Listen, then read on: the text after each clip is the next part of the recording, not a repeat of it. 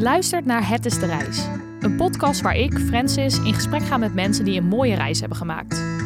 Elke reis is anders, maar één ding staat centraal. De reis naar bestemming is minstens zo belangrijk als die uiteindelijke bestemming. Niet alleen hoppen van bezienswaardigheid naar bezienswaardigheid, maar juist echt genieten van het onderweg zijn. Kortom, het is de reis, niet de bestemming.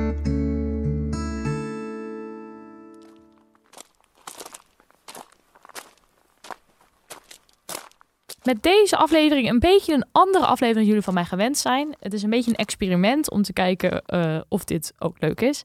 Ik ga namelijk een soort monoloog houden, aangezien ik over mijn eigen uh, vakantie ga vertellen die ik in mijn eentje heb gedaan. Dus dit is gewoon een beetje een korte aflevering waar ik kort uh, mijn tripje naar de Cotswold en naar Londen en Oxford met jullie doorneem.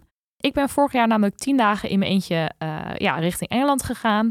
Dat was eind februari, dus echt nog best wel echt midden in de winter. Ik wilde namelijk gewoon even uit. Ik leek me heel leuk om een keer in mijn eentje op vakantie te gaan. Dat had ik eigenlijk nog nooit echt eerder gedaan op die manier. Of in ieder geval zo'n lange periode. Nou ja, lang, tien dagen. Maar goed, enigszins lang. En ik ging ook op een soort workation. Want ik had dus uh, een aantal dagen vrijgenomen. Maar ik moest ook nog drie dagen daar werken. Eigenlijk de voornaamste reden dat ik ging was dat ik een vriend ging bezoeken in Oxford die daar woont. En daarnaast wilde ik echt al heel lang naar de Cotswold. Dat is een enigszins uh, ja, bekend natuurpark in, uh, in Engeland een Area of Outstanding Natural Beauty. En het ligt links van Oxford, op denk ik een uurtje van Oxford en nou, iets van twee tot drie uur van Londen. En ik denk dat het vooral bekend is door de stad Bath, waar je allemaal Romeinse baden kan zien. En ik ben daar uh, een paar jaar geleden al ooit eens geweest. En ik was dus toen heel erg van onder de indruk. En het is ook wel bekend omdat je er dus heel erg mooi kan wandelen. En de belangrijkste wandeling die je daar kan doen is de Cotswold Way. En die loopt dus van Bath, waar ik het net al over had, naar Chipping Camden. Dat is een stad in het noorden van uh, de Cotswolds. Dus eigenlijk loop je, het is een uitgestrekt uh, natuurgebied en je loopt eigenlijk de hele lengte van dat natuurgebied. Het is officieel 15 etappes van 7 tot 16 kilometer. En de meeste daarvan zijn rond de 10 kilometer. Dus je zou hem in die 15 dagen kunnen doen. En dan nou, heb je dus best wel uh, ja, redelijk korte stukken. Kan je best wel rustig aandoen. Uh, maar goed, ik had natuurlijk niet zoveel tijd. Dus ik zat eigenlijk een beetje te kijken van... oké, welke zou ik samen kunnen voegen... dat ik best wel een aanzienlijk deel van de, van de wandeling... in twee dagen kan doen. Ik was toen in, in training voor een marathon. Dus ik vond het niet zo erg om echt best wel een stuk stuk te lopen. Juist wel lekker als een soort van training ook voor die marathon. Dus ik heb toen uiteindelijk zeven etappes in twee dagen gedaan. Uh, dus ik heb van Birdlip naar Winchcamp en van Winchcamp naar Chipping Camden gelopen. Um, en Birdlip ligt dus ongeveer halverwege de route. En Chipping Camden is dus het noordelijke einde van de route. En ik, zoals ik al eerder zei, ik ben dus al in Bath geweest. Ik dacht, daar hoef ik dan niet heen. Dan doe ik juist het noordelijke stuk. En dat staat ook wel bekend als het mooie stuk waar een aantal van de hoogtepunten van de wandeling zijn. Dus ja, ik ging daarheen. Ik uh, pakte de uh, trein van Rotterdam naar Londen en van Londen naar Gloucestershire. Dus uh, dat is best wel een goed startpunt dus om dus halverwege die Cotswold Way in te steken. Dus op zondag uh, zou ik mijn eerste loopdag hebben. En toen had ik al meteen een beetje mijn eerste tegenslag.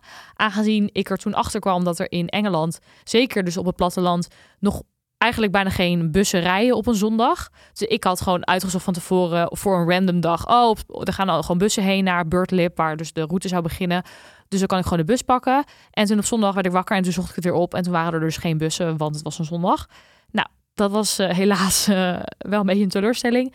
Maar toen kon ik de taxi pakken, wat uiteindelijk gelukkig wel meeviel qua kosten.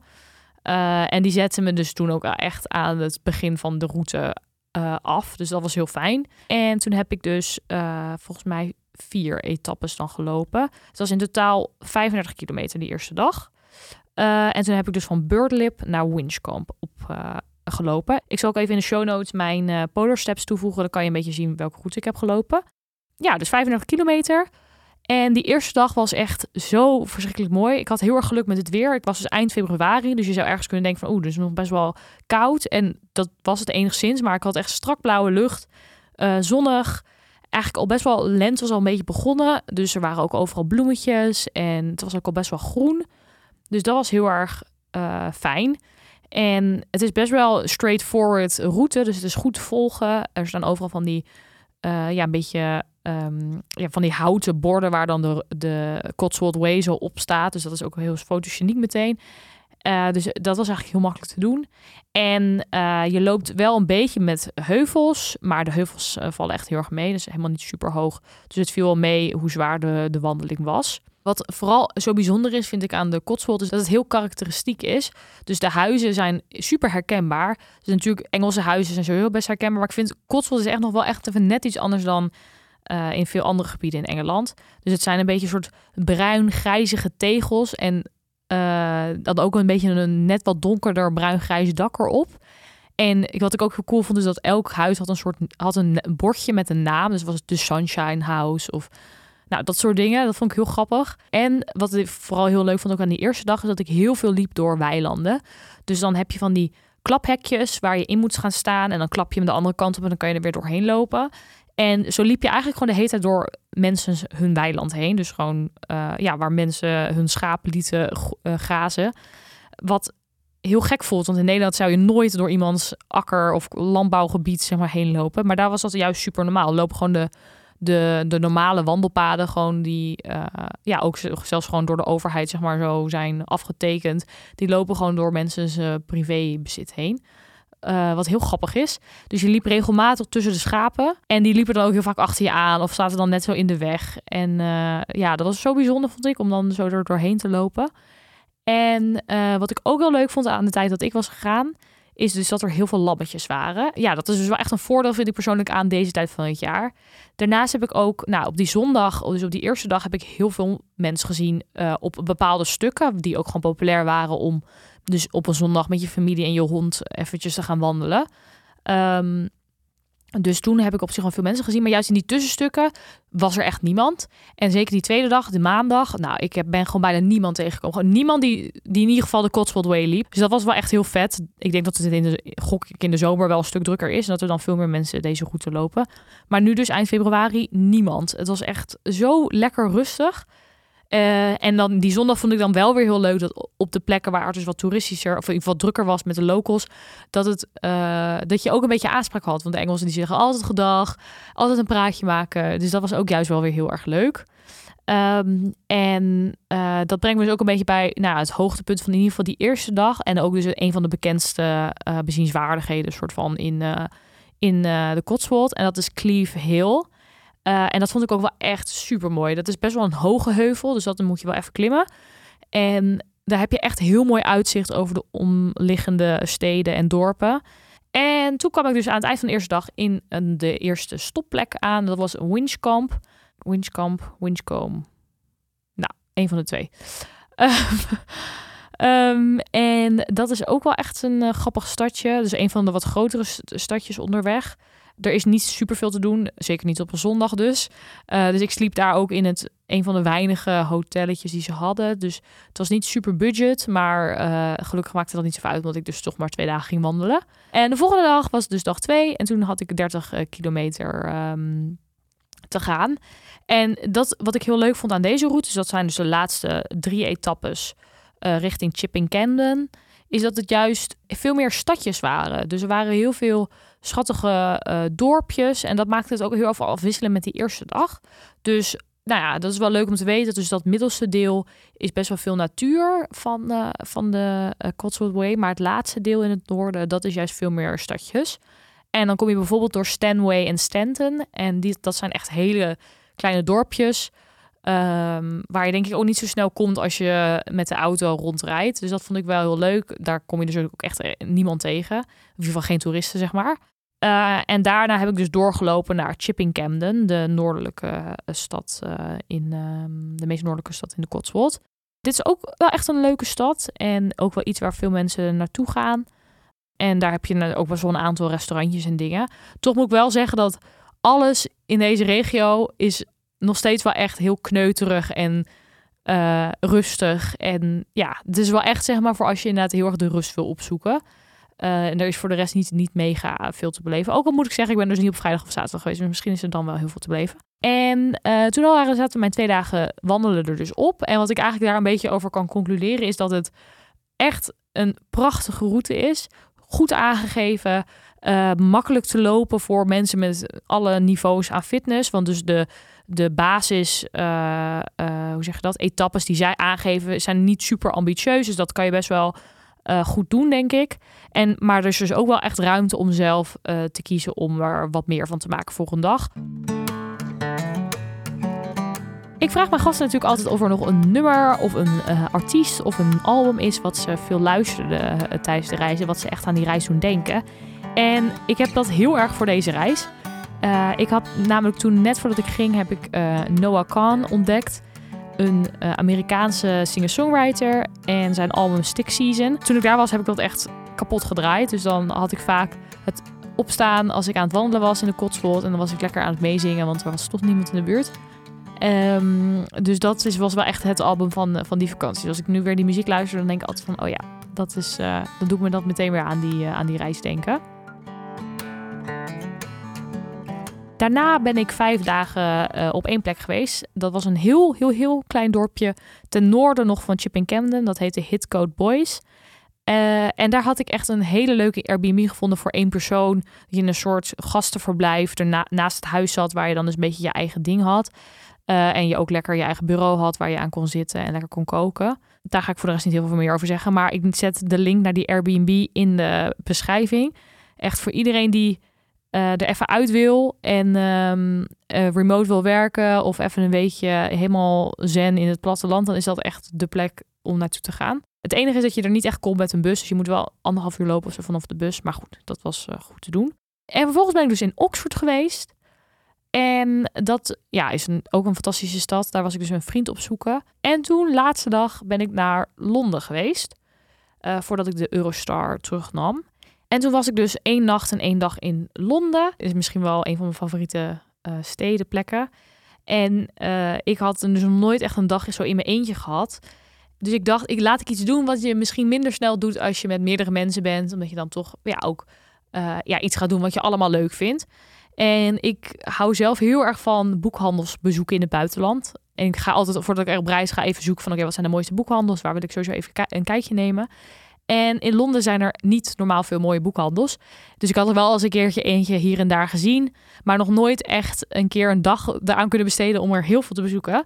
Dus ik heb toen 14 boekhandels uh, ja, uitgekozen waar ik naartoe wilde. En daar een soort route. Was, die stonden in een hele mooie lijn kon ik zo door de stad heen om ze zo allemaal te bezoeken. Dus toen ben ik naar 14 boekhandels geweest. Dus nou, mocht je nu denken van, oh, dat is niet per se iets wat ik interessant vind, dan moet je vooral eventjes doorspoelen. Uh, want ik ga nu mijn top 5 Londense boekhandels uh, op een rijtje zetten voor jullie. Um, want ik heb dus wel het idee dat ik nu best wel een goed beeld heb. Ik moet wel zeggen, er zijn volgens mij ook nog heel veel mooie boekhandels meer buiten de stad. Dus ik ben nu wel heel erg in de stad gebleven. Dus even kijken hoor. Um, ik heb niet per se een, speciale, in echt in een volgorde van 5 tot 1. Maar gewoon even de vijf waarvan ik dacht, die zijn echt nice. Dus dan de eerste is Scoop Books. Ik zet het ook allemaal eventjes in de show notes. Uh, dan kan je het makkelijk vinden. En Scoop Books is een winkel voor tweedehands boeken. En daar je, moet je zo door in een keldertje, een trap naar beneden, zeg maar. En daar hebben ze dan echt kast naar kast naar kast aan uh, tweedehands boeken. Ik vond dat ze daar echt een hele nice selectie hadden. Was duidelijk op onderwerpen ingedeeld. En ze hadden ook nog allemaal bakken en bakken met posters en postcards met allemaal leuke printjes. Dus dat vond ik ook, dat is ook wel echt leuk om doorheen te, te gaan. Uh, dus dat is zeker een aanrader. Toen ben ik naar de, of even de tweede die ik heel nice vond, is de Forbidden Planet. Het is niet een mooie boekenwinkel. Het is juist best wel lelijk. En het is eigenlijk een hele grote fantasywinkel. En dan de eerste verdieping is vooral games en zo. Dus dan denk je een beetje, hm, verkopen ze hier boeken? Maar dan in de kelder hebben ze alle boeken. Uh, en waarom ik dit zo nice vond, is dat omdat ze heel veel gesigneerde fantasyboeken hebben. Van echt alle best wel hele grote schrijvers. Dus dat, ja, ik heb daar van een van mijn favoriete schrijvers uh, een boek gevonden. Die dus gesigneerd was. Wat echt heel vet was. En ook helemaal niet voor heel veel meer, volgens mij gewoon dezelfde prijs. Dus dat is echt wel, uh, wel echt een aanrader als je van fantasyboeken houdt. Dan heb je de Hatchards. Dit is best wel een hele bekende winkel. Die zit echt uh, midden in de stad. Um, en dit is dus eigenlijk een beetje vergelijkbaar met Waterstones qua grootte en qua welke boeken ze verkopen. En Waterstones is natuurlijk ook prachtig. Maar ik vond deze Hatchards wel echt, echt heel mooi. Dus het heeft volgens mij vier verdiepingen of misschien wel vijf. En overal een beetje hoekjes waar je kan zitten. En dan een hele mooie centrale houten trap in het midden. Dus ook echt heel erg fotogeniek. En heel duidelijk ingedeeld. Goede selectie. En het, ja, het is best wel groot. Dus ik, toen ik er was, kon ik makkelijk eh, overal een kijkje nemen. Ook al was het wel echt zo'n bekende winkel. Dus dat was ook wel echt een, uh, een aanrader. Dan vond ik Dance Books Mar Marylebone. Mar ja, Marylebone, denk ik. Uh, ook echt een hele mooie. Dat is ook wel echt een bekende van, van social media... waar veel mensen TikToks of Instagram stories maken.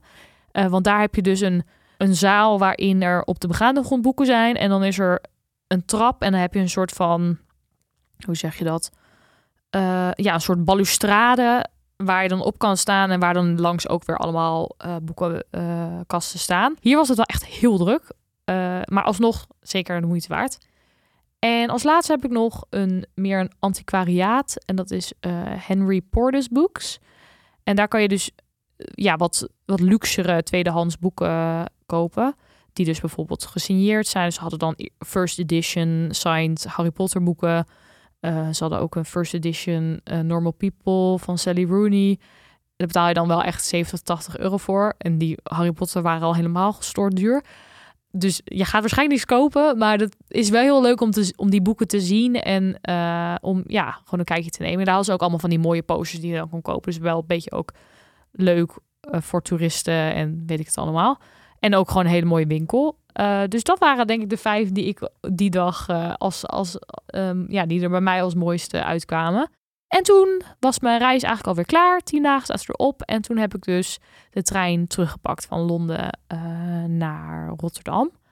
Um, nou ja, de Eurostar, die kennen denk ik de meeste mensen inmiddels wel. Is gewoon echt een super fijne trein. Dus conclusie, ik zou het zeker aanraden om ja, zo'n soort uh, trip te maken. Je zou dus zelfs het helemaal kunnen combineren met, met werk als je remote mag werken. En er zijn gewoon zoveel van dat soort mooie natuurgebieden rondom Londen. Dus die je vrij makkelijk van zodra je de, de Eurostar hebt genomen van Rotterdam naar Londen of van Amsterdam naar Londen, dat je dan vrij makkelijk uh, ja, het platteland op kan vanuit Londen. Zonder dat je daar heel veel uh, ja, moeite voor moet doen. En dus ook echt heel makkelijk met het openbaar vervoer. De treindiensten in Engeland, de treinverbindingen in Engeland zijn gewoon echt heel goed. En nemen je bijna overal wel mee naartoe. En daarnaast zijn er dus ook gewoon bussen. Dus je hebt echt geen auto nodig om daar rond te komen. Dus Cotswold en de Cotswold Way zeker doen. En ja, als je nu benieuwd bent wat ik dus precies heb gedaan en wat foto's wil zien, uh, kijk dan in de show notes naar mijn uh, polar steps. En als je nog vragen ergens over hebt, dan hoor ik het ook wel. Oké, dit was hem. Volgende week weer een normale aflevering met een gast. Oké, doeg!